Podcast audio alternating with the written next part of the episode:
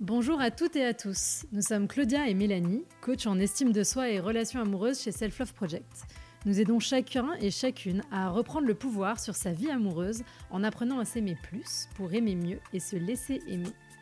Si vous êtes à la recherche de partage, de conseils et d'astuces pour vivre une vie amoureuse plus douce et plus épanouissante, vous êtes au bon endroit. Sur ce podcast, nous échangeons chaque semaine à deux sur un sujet lié à l'amour, la relation amoureuse ou l'estime de soi, ou à plusieurs, avec nos invités qui viennent nous partager leurs expériences et leurs apprentissages sur ces sujets. On est parti pour l'épisode du jour. Bonne écoute! Aujourd'hui, nous accueillons Aude, 35 ans, qui a co-animé pendant une saison et demie le podcast Nath et Véro. Elle nous raconte les différentes relations et ruptures qu'elle a connues ces dernières années et revient plus en détail sur les deux dernières relations qui l'ont le plus marquée au cours des derniers mois. Notamment une relation empreinte de violence psychique et morale. Elle explore avec nous les mécanismes qui l'ont poussée à accepter, sans s'en rendre compte, des comportements inacceptables, mais aussi les leçons qu'elle tire de cette expérience. Si toi aussi tu penses qu'il est temps de prendre le temps de te poser pour faire le point sur tes relations, d'essayer de comprendre ce qu'elles t'ont apporté, ce que tu peux en tirer et surtout comment avancer vers autre chose dans ta vie amoureuse, n'hésite pas à venir nous rejoindre dans la prochaine session du coaching collectif Rencontre qui débutera au mois de mars. Il reste encore sûrement quelques places de dispo au moment où je te parle. Pour plus d'informations, envoie-nous un petit message sur Instagram pour qu'on t'explique comment ça se passe. Bonne écoute. Bonjour Mélanie. Bonjour Claudia. Bonjour Aude. Bonjour les filles. On est contente de te recevoir aujourd'hui. Merci à vous de m'inviter. Alors du coup, toi, tu as été une des voix de Nath et Véro pendant une saison et demie. Qu'est-ce que tu fais d'autre, sinon, si tu veux te présenter en un ou deux mots ? Eh bien, Aude, parisienne, 35 ans, toutes mes dents. Et puis, je suis prof à mes heures perdues. Donc voilà, grand métier de passion. On ne fait pas richesse, mais ça va. Donc voilà, et puis bah ouais, pendant une saison et demie, chez Nath et Véro, et puis plusieurs épisodes à droite à gauche en tant qu'invité, comme aujourd'hui, avec des gens bienveillants. Trop bien. Bon bah du coup, tu vas pouvoir nous raconter ta vie amoureuse aujourd'hui. Et pour commencer par la traditionnelle question qui est, est-ce que tu peux nous raconter ton premier baiser et ou ton premier je t'aime ? Alors, le premier baiser... Alors, j'ai été... les gens vont peut-être pas me croire, mais j'ai été très précoce. C'était vraiment des gros roulages de pelle à la maternelle. Okay. Mais vraiment, au point qu'on était... Ah ouais, non, mais vraiment, j'ai un souvenir assez prégnant. On était même arrivés, je me souviens, en retard à un spectacle qu'on devait faire de musique et tout ça. Il y a ma mère qui m'attendait dans la classe. Mais qu'est-ce que vous faites ? Et donc, voilà. Après, à l'âge, on va dire, un peu plus avancé, je crois que je devais avoir 13 ans, c'était en colo de basket, parce que j'ai fait du basket du CM2 à mes 28-29 ans. Donc je faisais des stages de basket parfois. Et là, je me souviens, c'était à l'âge conscient du truc. Donc ça, c'est pour le premier baiser. Et puis, le premier je t'aime, c'était à 18 ans.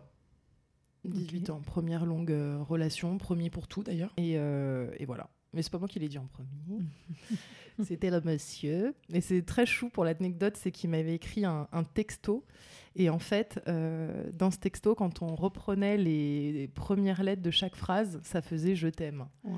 Sauf que je n'avais pas du tout tilté. Et donc le mec s'est retrouvé pendant 2-3 jours sans réponse directe à ce truc-là. Et donc voilà, mais c'est très chou. C'était la belle époque où on écrivait en T9 sur nos 4 ans. Bah ouais, fallait compter les lettres, attendez. Et du coup, c'est ta première relation, comment elle s'est passée ? Ah super, franchement, c'est le truc, je pense que... je regrette tellement pas de l'avoir vécu. C'était dingue et très triste quand ça s'est terminé. Mais tout très bien, quoi. Le gars hyper respectueux, on travaillait ensemble dans le monde de l'animation, en plus de nos études respectives. C'était donc du coup mon tout premier aussi. Et pareil, il a pris le temps, etc. Je sais que ma mère nous disait souvent avec ma sœur, n'attendez pas forcément, elle voulait vraiment nous décorréler là, du monde de Walt Disney, en nous disant que n'attendez pas forcément d'être amoureuse pour la première fois. Si c'est le cas, tant mieux. La chose la plus importante, c'est que la personne vous respecte. Et du coup, c'était complètement un non-sujet pour moi. Et donc, en fait, comme c'était absolument... Je me mettais ni pression, rien du tout. et c'était pas un objectif à atteindre, et en fait j'ai eu tout. En fait, le premier, vraiment vraie relation, ça a duré 1 an et demi avec ce gars-là. C'était le premier je t'aime de manière respectueuse, en plusieurs fois. J'étais amoureuse, donc en fait, voilà, j'ai tout coché. Ça s'est bien passé, j'en garde un excellent souvenir. Quand j'entends les gens dans les podcasts, etc., oh, c'est une catastrophe, ou oh, non, très mauvais souvenir, oh, c'était vite fait, oh, bon, bref, bah, moi, ouais, non.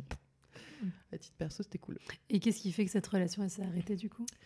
Parce qu'il avait pour ambition de vivre aux États-Unis. Et il y vit toujours, d'ailleurs. Okay. Et pour la petite anecdote, son cousin est dans ma classe. Ouais, donc c'est cool, c'est rigolo. Concours de circonstances total. Et donc voilà, c'est pour ça que ça s'est terminé. Et toi, t'avais pas envie de partir vivre là-bas ?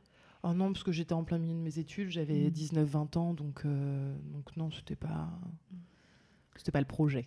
Et comment t'as vécu cette rupture du coup ? Ah, très mal. Je pense que vraiment là pour le coup, c'est même pas un état dépressif, c'était ouais, enfin non, peut-être pas dépression totale, mais ouais, un bon état dépressif quoi. Je me souviens en plus je disais rien, jamais rien à personne. Mon surnom pendant des années c'était la reine des glaces. Et je sais que quand je refermais, je vivais encore chez ma mère, je refermais la porte de ma chambre, boum, je m'écroulais au pied de la chambre, de la porte, et je me mettais à chialer comme une grosse madeleine. Et ouais, non, ça a été un peu compliqué, quoi. Et du coup, après, ta vie amoureuse, elle s'est construite comment ? Alors, je sais plus, c'est 19-20 ans, tu sais, à cheval entre les deux, jusqu'à mes 23-24 ans. Il y a eu des petits trucs sans grand intérêt. Et puis, par contre... première relation d'adulte, voilà, je sais plus, c'était 24, un truc comme ça, jusqu'à mes 20, à cheval entre 28 et 29, vive la prof d'histoire, elle se souvient même pas des dates, où là, ça a été vraiment la première relation engageante, et j'ai vécu avec cette personne pendant 1 an. Okay. Donc ça a duré, je sais plus, entre 4 à 5 ans, un truc comme ça. Donc, et c'était une relation qui se passait comment ? Ça se passait super bien. Au début, on a été très vite amoureux. Et puis, il est parti très vite pour un stage. Il était en STAPS. Donc, il est parti en stage pendant plusieurs mois à Lacanau. Donc, on essayait de se donner des nouvelles. Moi, l'été, entre des colos, les trucs comme ça, en tant que dirlo, je venais le voir dans ses propres colos, etc. Et ça s'est super bien passé. Et en fait, quand on a vécu ensemble, j'avais accepté de vivre dans une ville que je n'aimais pas. Moi, je suis un peu, j'avoue, Carrie Bradshaw, quoi. Donc là, ça vendait pas du rêve. Comme toute bonne Parisienne, j'avais pas de voiture. Et donc, me taper 1h15 de transport aller et la même au retour. Je suis rentrée dans une sorte de... Ouais, d'état dépressif un peu sans le savoir, plus de libido, de trucs comme ça, et ça a un peu implosé comme ça quoi. Donc ça a été un peu compliqué, le poste, parce que t'as pas d'appart, tu dois revenir chez ta mère, en plus c'est un nouvel appart, parce qu'au moment où on avait emménagé ensemble avec mon copain, d'un point de vue familial, ça n'allait pas. Donc on a vendu, enfin mes parents ont vendu l'appartement familial. Donc en fait j'avais plus de repères quand je suis rentrée au bercail, entre guillemets. Et donc, il a fallu vivre pour la première fois vraiment toute seule, retrouver un appart, les meubles, les sous qui ne vont pas avec. Voilà, c'était un peu... Ouais, du coup, c'est toi qui as fait le choix de rompre de cette relation ? C'est un peu plus complexe que ça, dans le sens où je me souviens, je voulais arrêter de fumer. Bon, le futur a vu que ça n'a pas marché. J'étais allée voir un hypnothérapeute pour arrêter de fumer, pour tester. Et en fait, j'ai fait la séance, le week-end est passé, j'étais un peu sur les dents. Et dès le lundi, j'ai squatté une clope auprès d'une collègue, et la psy hypnothérapeute m'a dit « OK, venez en urgence », entre guillemets. Et là, elle m'a dit « OK, je pense que vous avez d'autres choses à régler avant la clope, quoi. » Et en fait, à ce moment-là, c'est comme si un voile se relevait, et je voyais l'état de mon couple, en fait. Donc, on a commencé à parler, et... le soir même, en fait, j'ai demandé à ma mère de venir me chercher. On est resté comme ça plusieurs jours. On a essayé de recoller les morceaux quelques jours. Et puis, je me souviens très bien, comme si c'était hier, j'étais en train de bosser et je vais sur notre terrasse pour aller fumer une clope. Et donc, juste avant de puer la clope, en gros, je lui fais un petit bisou, et je sens qu'il me rend le bisou, mais c'est pas ça, quoi. Et là, je lui dis, est-ce que tu peux... Je suis en train de fumer, je lui dis, est-ce que tu peux venir ? Je lui dis, écoute, je pense que ça sert pas à grand-chose. Et c'est là, du coup, lui qui est physiquement parti, moi qui suis restée quelques jours, histoire de rassembler mes affaires, etc., etc. Et puis après, ça s'est bien... On va dire que ça s'est bien goupillé sur le partage, là, le divorce, le partage des trucs, etc. Ça s'est fait en bonne intelligence, donc c'était cool. Mais c'était douloureux, le après, comme toute histoire, quoi. Mmh. Et du coup, après cette rupture, comment ça s'est passé pour toi ? J'ai retrouvé assez rapidement quelqu'un pendant 2 ans et demi, 3 ans. Voilà, ça n'a pas marché, rien d'exceptionnel. Et c'est lui qui m'a larguée cette fois-ci. Et 1 mois et demi après, j'ai rencontré une personne avec qui je suis restée 2 ans. Et c'était la dernière relation longue en date, quoi. Mm. Et là, j'étais amoureuse de lui, mais je l'aimais pas. C'était, il me faisait du bien parce que la relation d'avant, je dis qu'elle était banale, mais en fait pas tant que ça. Mais bon, bref. Et il m'a fait beaucoup de bien. Il était très gai, très apaisant, très bienveillant. Ce que je retrouvais pas dans la relation d'avant. Donc il m'a fait, c'était pas une relation pansement, mais il m'a fait énormément de bien. Mais le problème, c'est que le processus d'attachement, sentimental, ne s'est pas fait. Et l'âge avançant, je lui ai dit, écoute, ça sert pas à grand chose, quoi. Faut qu'on arrête là. Mais il a essayé de me récupérer par des scènes un peu hollywoodiennes à la Love Actually, mais c'était en fait dans la réalité ce que j'avais dit un jour à Louisa dans l'un des épisodes de Single Jungle. C'est bien mignon les scènes de Love Actually, mais en fait quand on les vit dans la vie, ça fait plus flipper qu'autre chose, en fait. Faut enlever le mythe. Et donc voilà. Donc et puis depuis. Des histoires plus ou moins marquantes, mais courtes, mais qui n'ont malheureusement pas abouti. Et du coup, est-ce que tu as l'impression qu'il y a un schéma là qui se répète ? Enfin, tu t'es posé à un moment pour te demander, dans ces histoires, il y a des points communs, il y a des choses.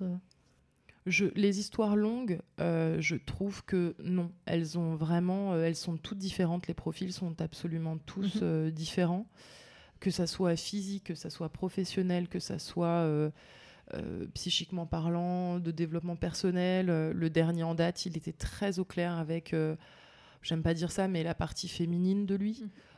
Pleurer, être ému, ce genre de choses, alors que celui d'avant, pas du tout. L'autre, c'était un savant mélange entre les deux. Donc, il n'y avait pas de... Non, je retrouve pas de pattern. En tous les cas, pas sur les relations longues, en tous les cas. D'accord. Du coup, sur les relations un peu plus... C'est un peu frais, oui. On va dire. Le truc, c'est que ce qui m'énerve un peu, c'est qu'on dirait que ce sont des gens... Je ne sais pas si c'est la société ou si c'est parce que je les ai rencontrés via les applications de rencontres, je ne sais pas. Mais je ne rencontre pas tout de suite. Je ne mets pas 3 semaines à tapoter sur mon clavier avant de rencontrer la personne, mais juste un minimum, histoire de déceler un peu 2-3 trucs...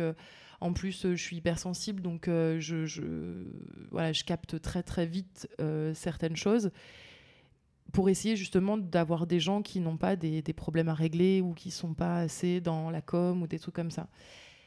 Et sur le papier, c'était plutôt cool, quoi. Et en fait, quand on a gratté et quand ça a commencé, en fait, non, ce n'est pas des gens qui sont prêts, c'est des gens qui ont... encore énormément de squelettes dans le placard, qui auraient besoin d'avoir, au-delà de la carte abonnement UGC, peut-être chez le psy. Et donc, désolée pour eux, hein, mais je pense que vraiment... Et donc là, c'est ça, je pense, le pattern. Et ça m'énerve vraiment beaucoup parce que j'essaye de me faire mon avocat du diable, mais ça fait 2 ans, 2 ans et demi, je me dis, franchement, Aude, chapeau bas le gars ou la meuf qui l'aurait décelé avant, quoi. Mm. Honnêtement, c'était pas... Parce que tu vas pas te livrer tout de suite, quoi. Tu te livres pas tout de suite, tu racontes pas tout dans les moindres détails, etc., etc. Donc, post-event, tu te dis, ils ont tous un pet au casque. Mais quand tu les rencontres et au bout de plusieurs dates, avant de te mettre en relation, non, il y avait rien qui était évident, quoi. Ça met combien de temps à se révéler ces choses-là, en général ? Je dirais au bout d'un mois et demi, 2 mois, un truc comme ça, un mois et demi. Mmh. Ouais, du coup, ça te laisse quand même du temps pour un peu t'attacher, un peu espérer. C'est un peu compliqué. C'est ça. C'est ça. Surtout, je suis quelqu'un qui va pas tomber aimée ou amoureuse très vite, mais je peux m'attacher rapidement. Okay. Donc du coup, c'est un peu compliqué. Et en plus, ces loulous-là, ils donnent vraiment le change, quoi. Mmh. Du mec vachement investi qui le fait, ce que vous dites souvent, que les paroles soient en adéquation avec les actes. Mmh. Et donc, en fait, quand ça se termine, bah, là, tu te dis, mais attends, mais merde, je comprends pas. Enfin, il y a un truc que je comprends pas. Et si on rentre un peu dans le détail de ces deux relations, là où au bout d'un mois et demi, tu te rends compte, c'était est-ce que c'est des personnes qui, ou au niveau des valeurs, t'avais validé ? Enfin, comment ça s'est passé pour... Bah, pour les deux, il y en a eu d'autres. Hein, moi, ce que j'appelle mes amis, ça les fait rire. Même ma mère commence à s'y mettre. Tous les cas un peu que j'ai eus, entre-temps, je les appelle des gousses d'ail. Comme ça, j'essaye de rester un minimum poli. Donc, toutes les autres gousses d'ail avant, il n'y a pas à débattre dessus, quoi. Ils sont morts dans le film, salut. Les deux qui m'ont profondément marquée, qui m'ont marquée, en tous les cas, c'est celles qui se sont, ces deux relations qui se sont passées cette année. Mmh. Et il y en a un où c'est le mot à la mode, je l'ai friendzonné très vite parce qu'il avait un enfant. Et moi, je me disais, à 34 ans, je peux peut-être encore... j'aimerais bien avoir des enfants, mais j'aimerais bien que ça soit le premier, et pour lui et pour moi. Ce qui, en fait, sur le papier, n'est pas forcément très intelligent, parce que quelqu'un qui sait mieux s'en servir que toi, gérer un gamin avant toi, c'est finalement, quand tu vois la tronche de mes potes, tu dis, je vais peut-être réviser ma copie, mais voilà. Mais comment dire ? Et donc non. Et un soir, de manière complètement inopinée, finalement on décide de se voir, alors que sa gamine est là, qui est adorable, soit dit en passant. Et en fait, j'avoue, j'ai une espèce de pas de coup de foudre, mais de coup de cœur, quoi. Vraiment, je pense qu'il a été réciproque. Et là, pendant un mois, ça a été vraiment un truc magique, quoi. Et je pensais vraiment avoir trouvé le bon. Je savais qu'il avait vécu un décès de quelqu'un de proche très tôt dans sa jeunesse, et donc il l'avait profondément marqué. Et mais ça s'arrêtait là. Je sais que son enfant n'était pas venu dans les meilleures conditions non plus. Donc bon, ouais, je me disais qu'il y a un ou deux petits trucs là, mais il a l'air de les gérer, de savoir. Et puis, comme on disait il y a 5 minutes, les actes et les paroles étaient en adéquation. Donc bon, je laisse gérer son truc, j'ai pas envie de faire la psy, etc., quoi. Et en fait, si. Enfin, pas j'ai fait la psy, mais en fait, c'était pas si réglé que ça. Et ça l'est toujours pas à l'heure actuelle.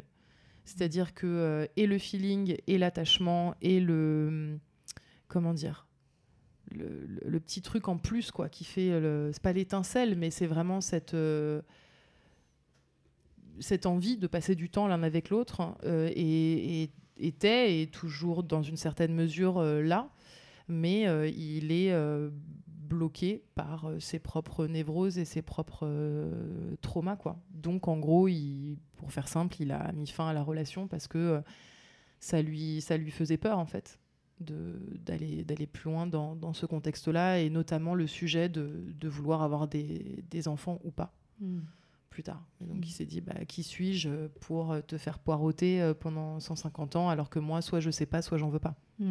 Au moins, il a été honnête là-dessus. Ah, il a été très... Alors, il a eu une période un peu de quand même de lâcheté, parce que cette espèce de stand-by, il y a quand même eu un bon break d'une 15aine de jours, même un peu plus, où là, franchement, c'était pas cool à vivre, même si ça venait de moi. Alors, je ne crois pas du tout au break, mais là, il lui est arrivé, au niveau professionnel et personnel, beaucoup de darka quand même d'affilée. Je lui dis, écoute, je pense que là, il y a une charge mentale assez importante.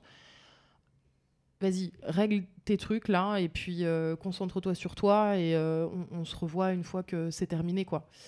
Et en fait, cette espèce de break a un peu traîné, et c'est concrétisé par en réalité une rupture, et il m'a bloquée de partout pour me débloquer après, mais voilà, je pense que ça lui fait, en l'occurrence là, je le sais parce qu'il me l'a dit, donc c'est pas moi qui suis pute, extrêmement peur. De revivre ces choses-là, de perdre les gens comme il a pu les perdre auparavant, le manque de confiance, de s'investir, des trucs comme ça, c'est quelque chose qui l'a profondément marqué. Pour le moment, il n'a pas fait de travail personnel Et du coup, puisqu'on parle des peurs, est-ce que toi, tu as l'impression qu'aujourd'hui, tu as des peurs particulières liées à la relation, à la rencontre, qui peut-être inconsciemment peuvent te bloquer Alors, j'en avais pas du tout avant. Enfin, j'ai pas ce sentiment-là. On a toujours des petites névroses à droite, à gauche, etc. Parce que les gens, je les rencontrais dans la vraie vie, comme on dit. Et puis... Moi, je trouve qu'il y a vraiment un avant et un après application de rencontre. Mmh. Et je trouve que les applications de rencontre, c'est pas le média qui pose problème. Ce que je dis souvent, c'est la manière dont on les utilise. Ah bah, c'est sûr. Et du coup, le problème, c'est que moi, je les utilisais avec... je vais me lancer des fleurs, je m'en fous, j'assume, avec beaucoup de bienveillance. Mmh. Et j'ai toujours essayé de replacer l'humain au centre de cette vie numérique. C'est pour ça que le ghosting, j'ai jamais accepté, que tout le monde me dit mais la non-réponse est une réponse. Je fais non, c'est pas une réponse, c'est un comportement. Mmh. C'est une réaction, mais c'est pas une réponse.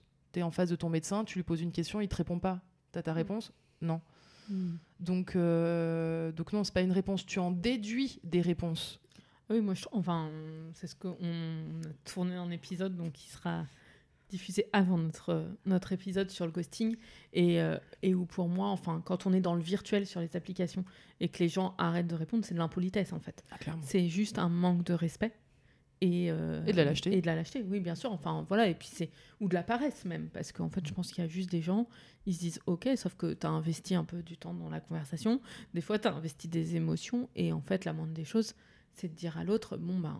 Je lui dois rien. Ouais, ouais. Je dois rien, on se connaît pas, machin et tout. Ah, d'accord, OK. Tu as plus de respect pour ta boulangère que pour moi, quoi. Donc, pas de souci. Donc ça, je m'insurge toujours par rapport à ça. Enfin, je m'insurge. Je fais pas, je me transforme pas en une espèce de monstre gréco-romain ou je sais pas quoi, mais j'envoie un petit message en disant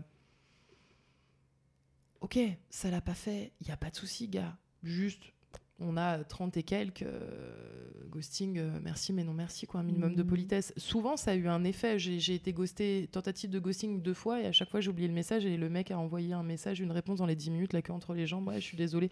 Le résultat change rien, mais au moins, voilà. Et moi, je m'en fous. Tant que je respirerai, je continuerai à m'insurger et à me mettre dans une démarche d'action, de comment ça s'appelle, plutôt que de victime qui subit la chose, en fait.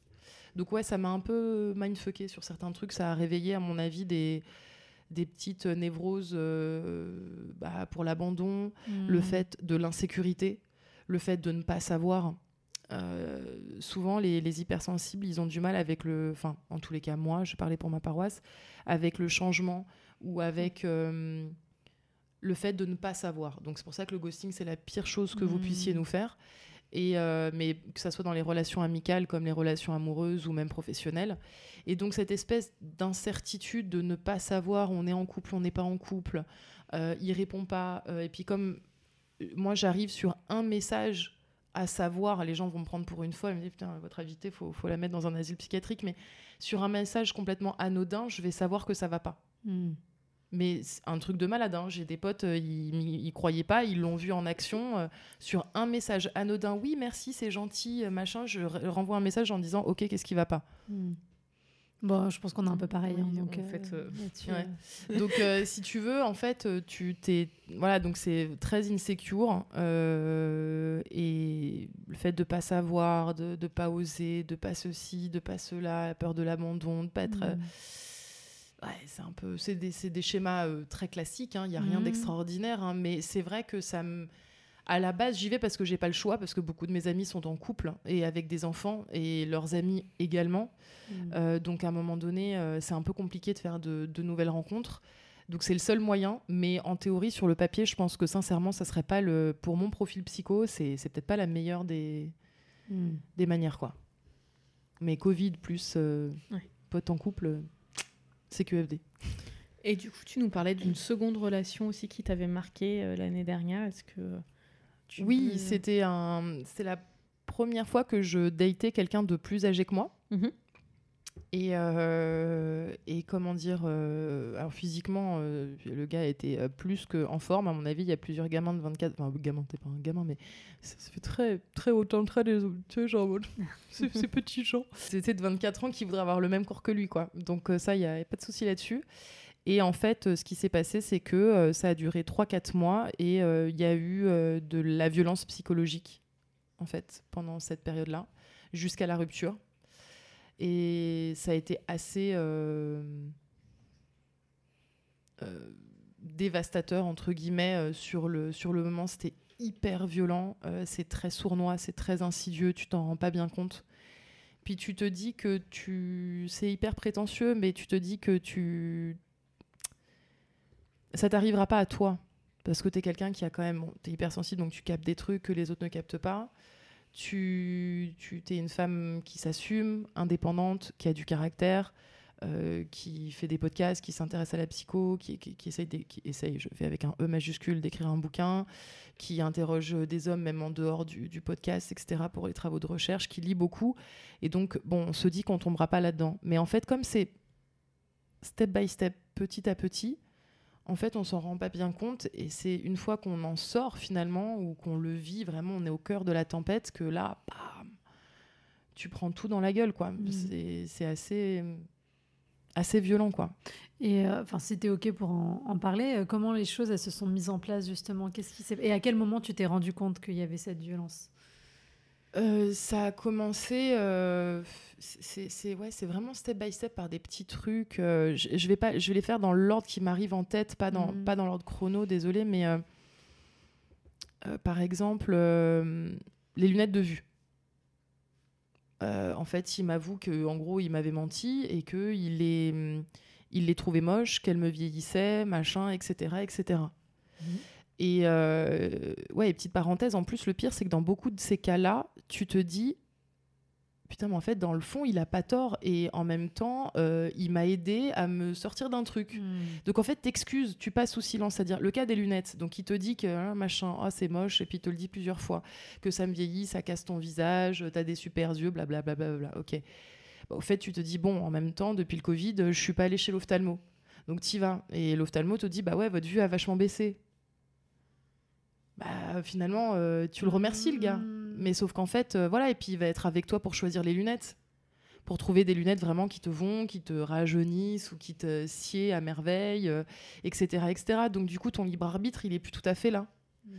Et puis ça va être une fois, moi j'ai à peu près, vraiment je dis Carrie Bradshaw, quoi. J'ai 70 paires de chaussures et 6 mètres de rayons de fringues, qui viennent d'ailleurs de s'écrouler, passons. Et une fois j'ai mis une robe qui lui plaisait pas, et donc il m'a fait une réflexion du style ouais bon, la mode et toi c'est pas deux, quoi, ça fait deux, quoi. Alors que justement je suis connue dans mon entourage pour, bon, peut-être pas aujourd'hui, mais pour être justement quelqu'un qui m'habille quand même relativement bien, qui est quand même bon goût. Qu'est-ce que le bon goût ? À dire un goût assez sûr, quoi, et qui adore ça en plus de tout. Et ouais, en gros, tu feras Pretty Woman, pas avec le même budget que comment il s'appelle, Richard Gere, mais on fera les magasins pour te trouver les trucs qui te vont vraiment. Donc du coup, à chaque fois que tu le vois, c'est casse-tête chinois pour savoir quelle fringue il va pas critiquer. Tu vois. Et est-ce que c'était pour te détruire ? Enfin, non, parce qu'en fait, dans son but, c'est toujours de t'improve, quoi, de t'améliorer, de machin. Mais en fait, en réalité, c'est du contrôle. Il essaye d'avoir le contrôle et ça, indirectement, il te façonne à son image. Et toi, tu disais rien ? À un moment donné, j'ai commencé à taper du poing sur la table en disant, pour les fringues, par exemple, je mettrais exactement ce que je veux. Je le dis, mais en fait, au final, je le fais pas. Et à chaque fois que je le voyais, ce qui était régulier, je me prenais la tête sur les fringues. C'était autre chose. C'était par rapport à l'anglais, par exemple. Je suis dans une famille qui parle beaucoup anglais, et c'est vrai que les gens qui me connaissent pas trouvent que ça fait justement très prétentieux et très Jean-Claude Van Damme. Donc là, j'essaye de faire attention. Mais du coup, j'alterne beaucoup le français et l'anglais, parce qu'il y a certains mots qui me viennent spontanément en anglais. Et que parfois, je cherche vraiment, sans me la raconter, je cherche vraiment le mot en anglais. Mais je suis loin d'être bilingue, quoi. Mais c'est comme ça. Voilà, bref, on ne va pas rentrer sur le background familial. Mais, et donc, ils disaient, mais en gros, tu fais pitié, quoi. Grosso merdo, je vais droit au but, quoi. Puis en plus, tu dis que t'es loin d'être bilingue, alors pourquoi tu parles, etc. Généralement, je pense que vous le savez, plus on maîtrise quelque chose, plus on a de l'humilité par rapport à ce truc. Donc je dis, non, je suis loin d'être bilingue. Les termes financiers, de loi, médicaux, un peu plus depuis que je regarde Grèce Anatomie, mais je veux dire, voilà, je les maîtrise pas, quoi. Donc, puis tu me mets avec un Irlandais, je vais pas piper un mot, Picky Blinders, je suis obligée de mettre les sous-titres, quoi.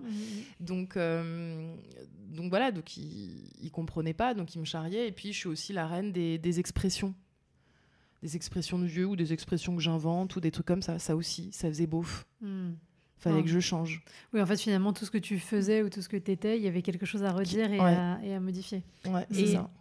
Et à un moment, tu t'es pas dit « Ah, mais il m'accepte pas comme je suis, je reste pas ».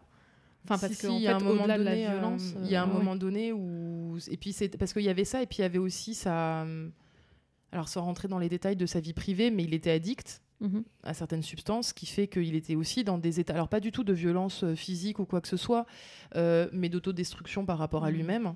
Et puis, ça n'avait pas directement d'impact sur moi, mais le matin, il était à l'ouest, quoi. Donc, fallait pas trop lui parler. Tu vois, moi, je suis pas du matin, mais à ce point-là, voilà, tu vois. Donc, du coup, tu savais pas sur quel pied danser. Tu savais pas...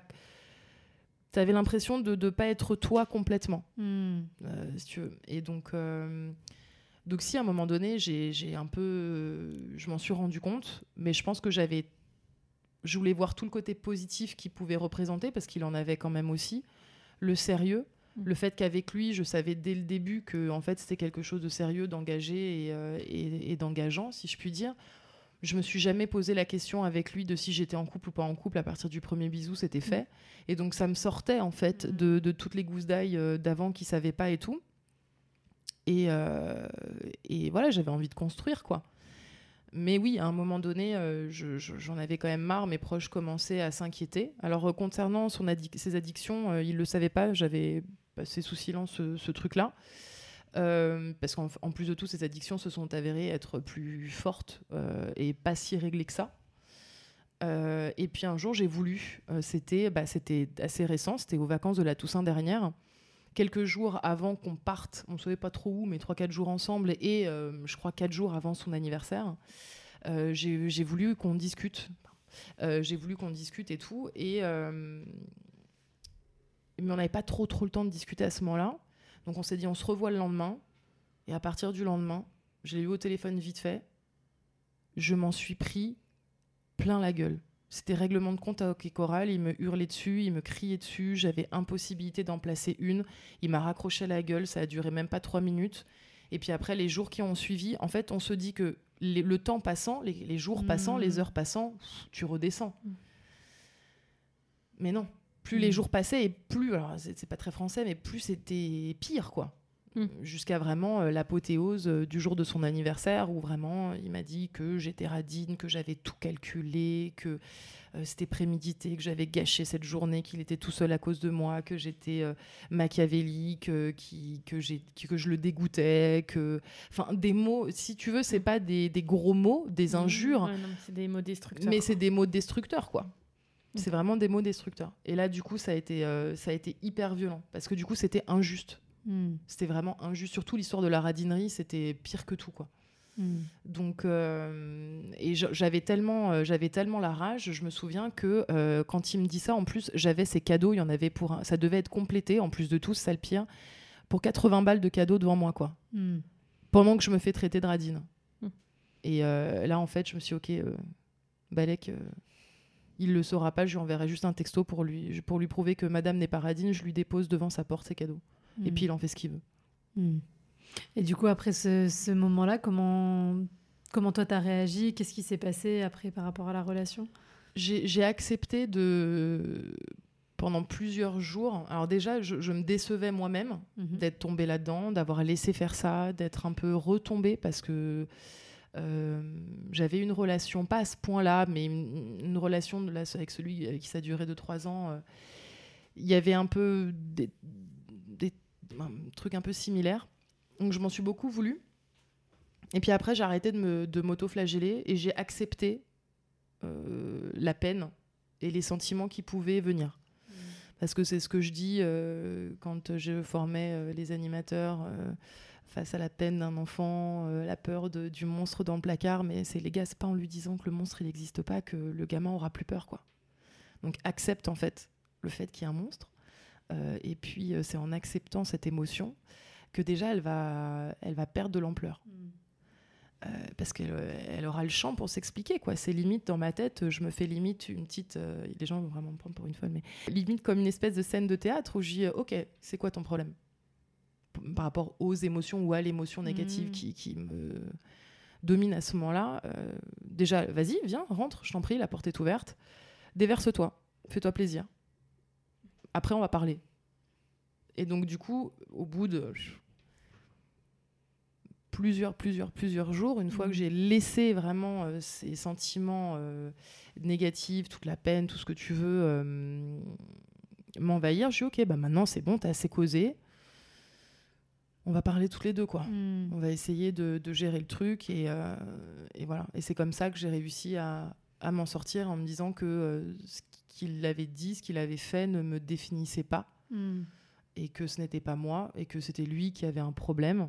Et que voilà, et que ça allait plus me servir de leçon pour plus tard, et que c'était des choses sur lesquelles il fallait absolument pas tergiverser, et que c'était des no-go total, et que voilà, gars, si tu t'aimes pas que je fasse un mot sur trois en anglais, ou mes expressions de vieux, ou faire des accents, parce que je suis très douée avec les accents, bah écoute, je t'emmerde en fait, parce que c'est qui je suis, quoi. Donc oui, de pas accepter que l'autre te dicte qui tu dois être. Exactement. Et du coup, en parallèle de ça, bah, tu as participé à des podcasts. Du coup, tu te documentes beaucoup sur les relations, sur l'amour et tout. Et comment est-ce que tu as l'impression, parce que ça, tu t'y es mise depuis... Ouais, ça fait pas mal de temps maintenant, ouais, avant les podcasts. Ouais. Et comment ça a amené l'évolution de ta vision à toi, de tes relations et de ce que tu voulais en amour? Tricky question.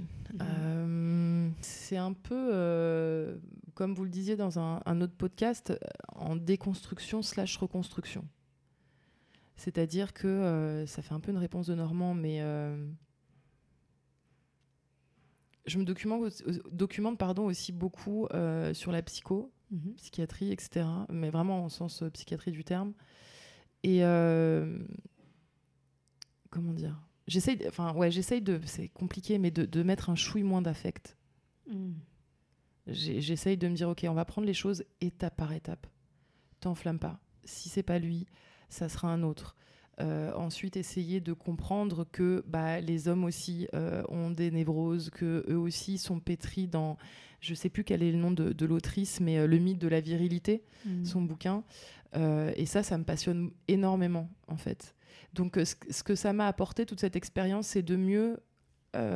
j'aurais pas d'exemple très précis, je suis désolée, mais ça me permet de plus en plus de comprendre que c'est pas pour faire « Ah, les pauvres chéris », tu vois, mais que les hommes aussi ont des soucis.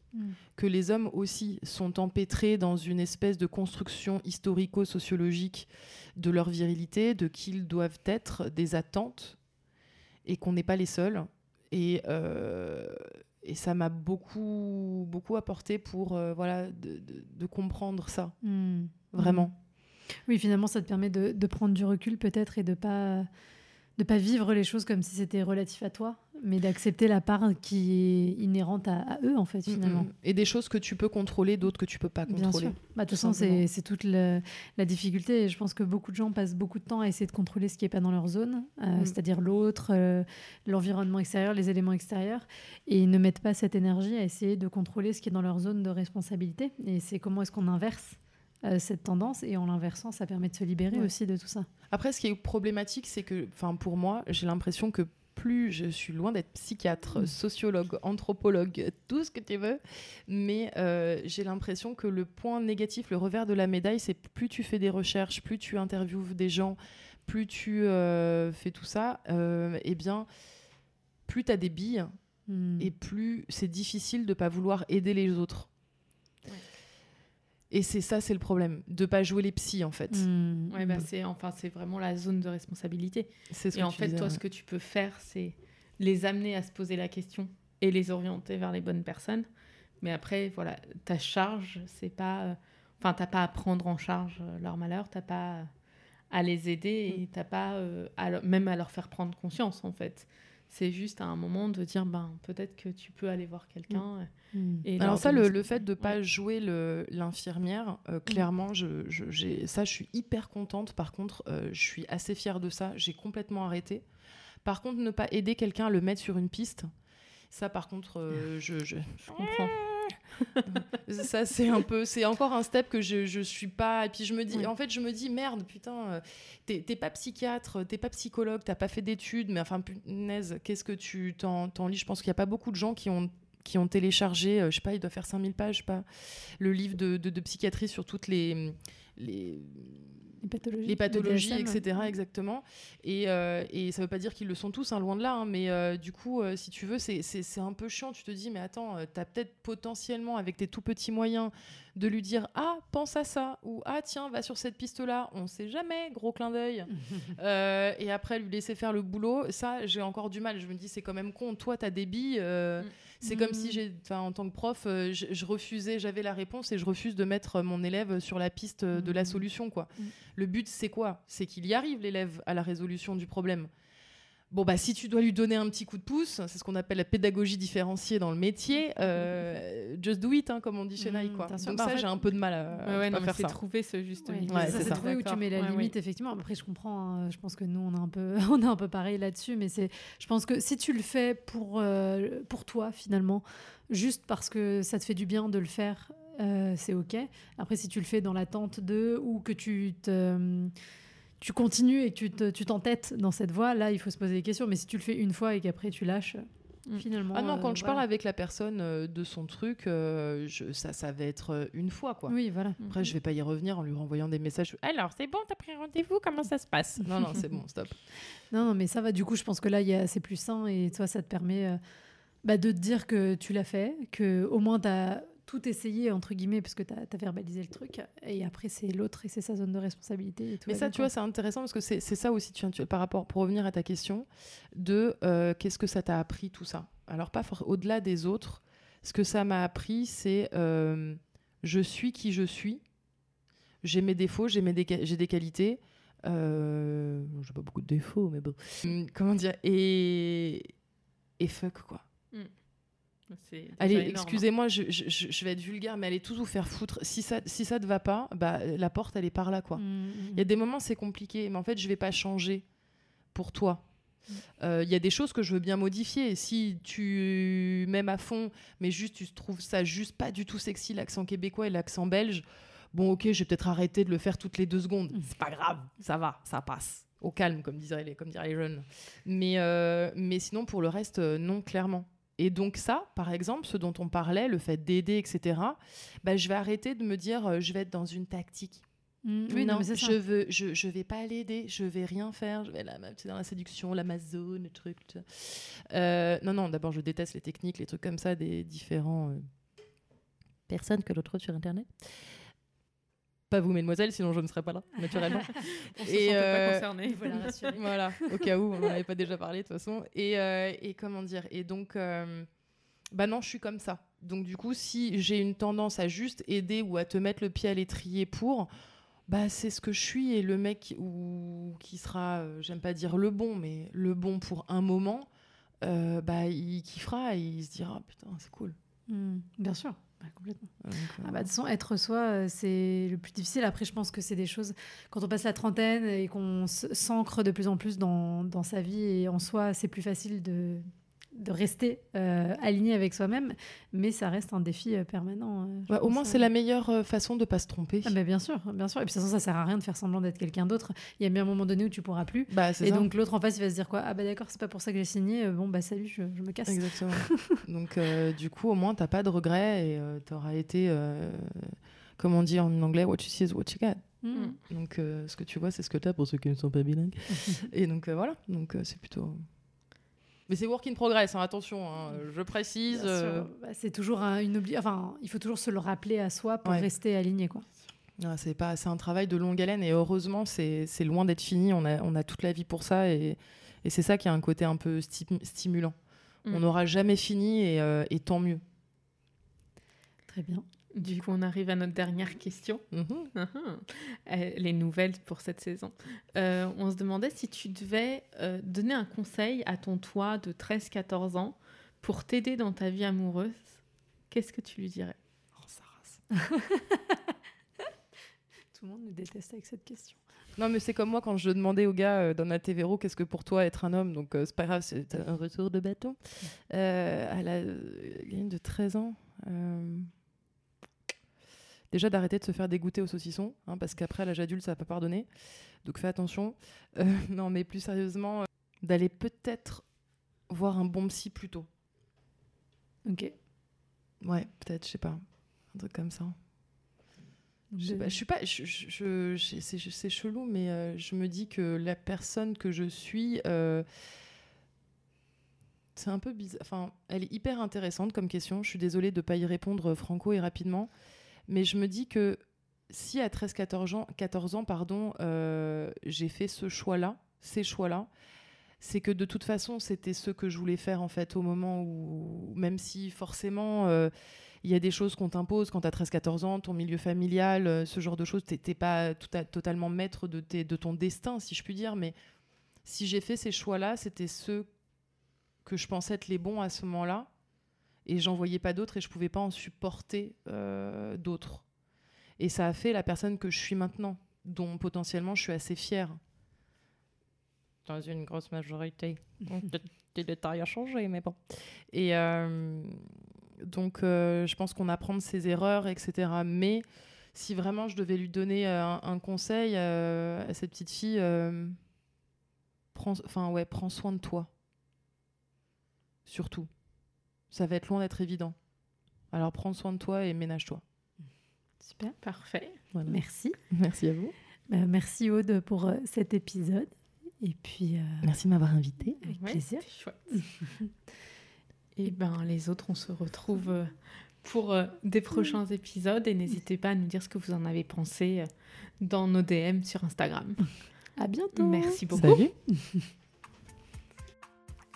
Si vous entendez ce message, c'est que vous avez écouté l'épisode jusqu'au bout. Et pour ça, on vous dit un grand merci.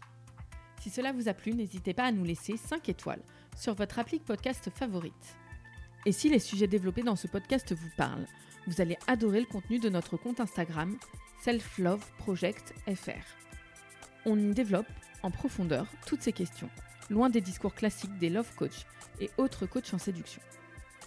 Nous avons aussi développé un accompagnement collectif hyper puissant pour les personnes célibataires qui en ont marre de galérer dans leur vie amoureuse, mais qui ne savent pas vraiment comment faire autrement. Nous les aidons à reprendre confiance en elles, à surmonter leurs blocages et à acquérir les bons outils pour avancer vers la vie amoureuse auquel elles aspirent.